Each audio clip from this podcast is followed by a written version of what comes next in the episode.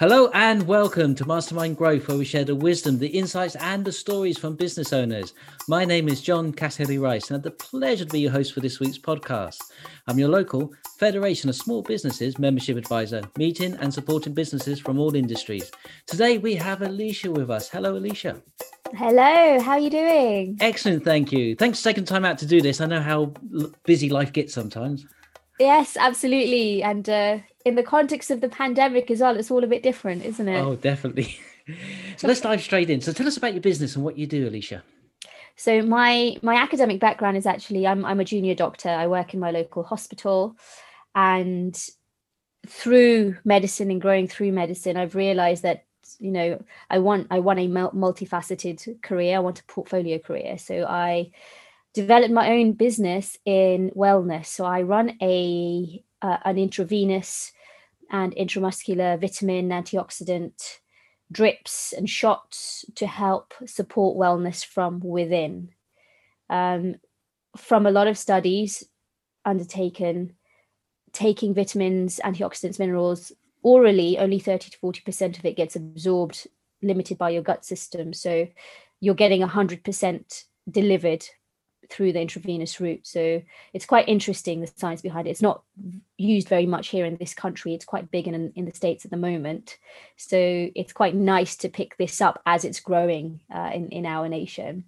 I have also just started a more of a passion project as well, the Medic Today, which aims to talk about who we are as human beings before who we are as our job titles. Um, I think it's huge at the moment, particularly in the context of the pandemic. A lot of job losses, a lot of life change, and to really discover who we are from within, um, I think is really, really important. And, and we need to talk about it more. So I'm doing that as well.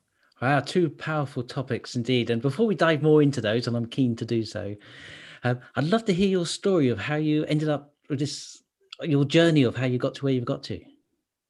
So I I have always been someone that has 101 things going on at a time. Just through school, I would be part of sports clubs, music clubs. I'd love speaking. Um, I'd volunteer time, and that carried on through university when I was at medical school. Now, medical school was quite hard going, and there was a lot, a lot of assignments, a lot of exams, and it got to a point by the end of medical school where I felt so funneled into medicine and scientific writing and how to be a great doctor that I felt like I couldn't keep up with the rest of me and who I was. So when I graduated, I completed my foundation training, the initial training after graduation. Um, I felt something was missing. I loved my job, but something was missing. I wasn't quite sure what. And I decided to take a career break, actually. And for somebody who spent, you know, six years at university, two years of training, that's eight years of my life committed to being a doctor, to suddenly say, oh, I want to take a step back. you know, everyone's asking questions, what's wrong? And actually, it took some time for me to get comfortable with, you know what, it's okay if something doesn't work. You know, it's figuring out you know waking up every day what lights you up. You know surely that's the essence of life waking up wanting to do and make a difference. And so i took a, I took a gap year. I worked for a wedding boutique doing embroidery on wedding gowns which was creative and exciting. I worked for an event an events technology company as well uh, running technology for international conferences. So it was really nice to work in these different industries I then realized actually that I missed being a medic. I missed the contribution as a doctor. And through that journey, I also realized that as much as I want to be a doctor and be effective, there is more to me than that. And I went to some alternative careers conferences for medics and surprised at the turnout actually there were a lot of people who were trying to be more than just a medic and I learned that there are various fields that medics from the past have veered onto. They've, they've diversified into management consultancy, they've diversified into facial aesthetics because it has that sort of medical backing to it as well. So I trained in aesthetics. I then uh, start started my own aesthetics company, realized that as much as I love having my own business, this isn't quite the business that I want. And through that and through networking within aesthetics, I managed to um, do some further studying into wellness from within. So intravenous vitamins and minerals. Like how can we supplement our diets and lifestyles to be healthier from within? And there are varying viewpoints about you know delivery of vitamins and minerals through an intravenous route or through an intramuscular shot. Um, but again i think just pushing out more education about it actually has people realize that you know what it's not so bad. It's an option. No one has to go for it. We buy you know vitamins and minerals over the counter. So why not have it as an iv or an im shot? Mm. so i then transitioned my aesthetics company to this iv im shot vitamin company and this was just before lockdown kicked in so actually it's um it's been a bit of a journey trying to understand, you know, as a medic in a pandemic, where do I want to show up right now? Where does the world need a doctor at the moment? And so the business hasn't, although I've had some clients coming in slowly through, even my aesthetics clients, actually, I haven't been pushing the business very much through the pandemic because a lot of these kinds of businesses have had to, you know, close um, because of the government guidelines and to keep it safe for everybody. It's something that is still out there, still waiting to to jump up. Um, so I'm quite excited for you know when measures do pick up again for businesses to open to really really take it up to the next level. Fabulous! What a journey! Yeah, and it's, and it's only just started really by the sounds of things. Yeah, absolutely, absolutely. So there's a lot of controversy just around um, vitamins and although yes. in the news we say we probably need a bit more vitamin D and everything like this. Yes. So um, let's let's start there. So, what are the benefits of taking vitamins? I'm guessing you're on the pro side. so so I'm I'm all up for a healthy diet and lifestyle. You know, for us to be strong individuals from a health point of view, to feel you know great in your body and in your mind there is a lot of science around having a good balance in your body of hydration of minerals of vitamins and all of this can be sourced naturally. You can have it through a healthy balanced diet. Now you know there are some people genetically who are deficient uh, in some vitamins. Um, there are a lot of us who live in today's world. We have busy lifestyles and actually we don't have the time um, to accommodate to have a healthy diet or a healthy lifestyle. Um, our diets of today, particularly in the Western world, where you know we're on the go, doesn't always accommodate for what our body needs. So you know we we go out and we get the supplements that we take. Even people who work out and go to the gym, they're having their protein shakes to to get the supplements that they need that they don't get naturally from the diet so so it's it's a very normal and natural thing to supplement your diet in order to feel good and, and, and be in good form. Now when it comes to the delivery of these vitamin and minerals this is where a lot of the controversy comes from. Um, the national institute of clinical excellence the nice guidance do state that, particularly in the context of someone who's critically ill, you give the medication that they need by any means to to support life. It's a pro-life, um, you know, idea and, and guideline. When it comes to non-essential things like vitamins and minerals, supplementing a healthy, balanced lifestyle, we all have a choice. We have a choice about what food we eat we have a choice about whether we take supplements over the counter or not. Now, we have a choice as to how we wish to receive it. Now, there's nothing wrong in the delivery of supplements in any form, provided you understand the risks and benefits of it. Now, the reason intravenous vitamins, I you know, I would support taking them is one, you are getting 100% of, of what you're asking for. It's going straight into your circulation for immediate use by all your cells. Like that's boom that's incredible firstly. The trouble with oral supplements is is is exactly that the absorption. The absorption time um, as well as the limited ability for your gut to actually absorb 100% of it. And and that's why a lot of us are actually quite deficient through our natural diets because it's all going through our gut and there's only so much the gut can can absorb. So even with a healthy diet it's very individual it's very unique as to how your body actually absorbs all those minerals um, that you need now getting it through your vein is something that some people are a little bit squeamish about um, and it's not something i would say anyone ever needs but it, it's a way it's a, it's a it is a quick fix. It is one of those things where you know if you really don't have the time and you know you're burning out you're feeling worn down you're not getting the nutrition that you need there is no harm in receiving it through that form so you know we don't know a lot of people don't actually know that this even exists um, to have an opinion about it but because there is a lack of familiarity with this process a lot of people are tend to be more hesitant rather than you know keen on bringing on an idea like that. So it's really getting the word out there and, and, sharing that. You know have it from a medical professional. You don't want you know any random person putting a needle in you go to a trained professional who has the certification and the insurance to deliver products like that and you'll know you're in safe hands so so definitely you know do do the research before you go and get anything like that Excellent. So you said it's quite, quite much more established in America.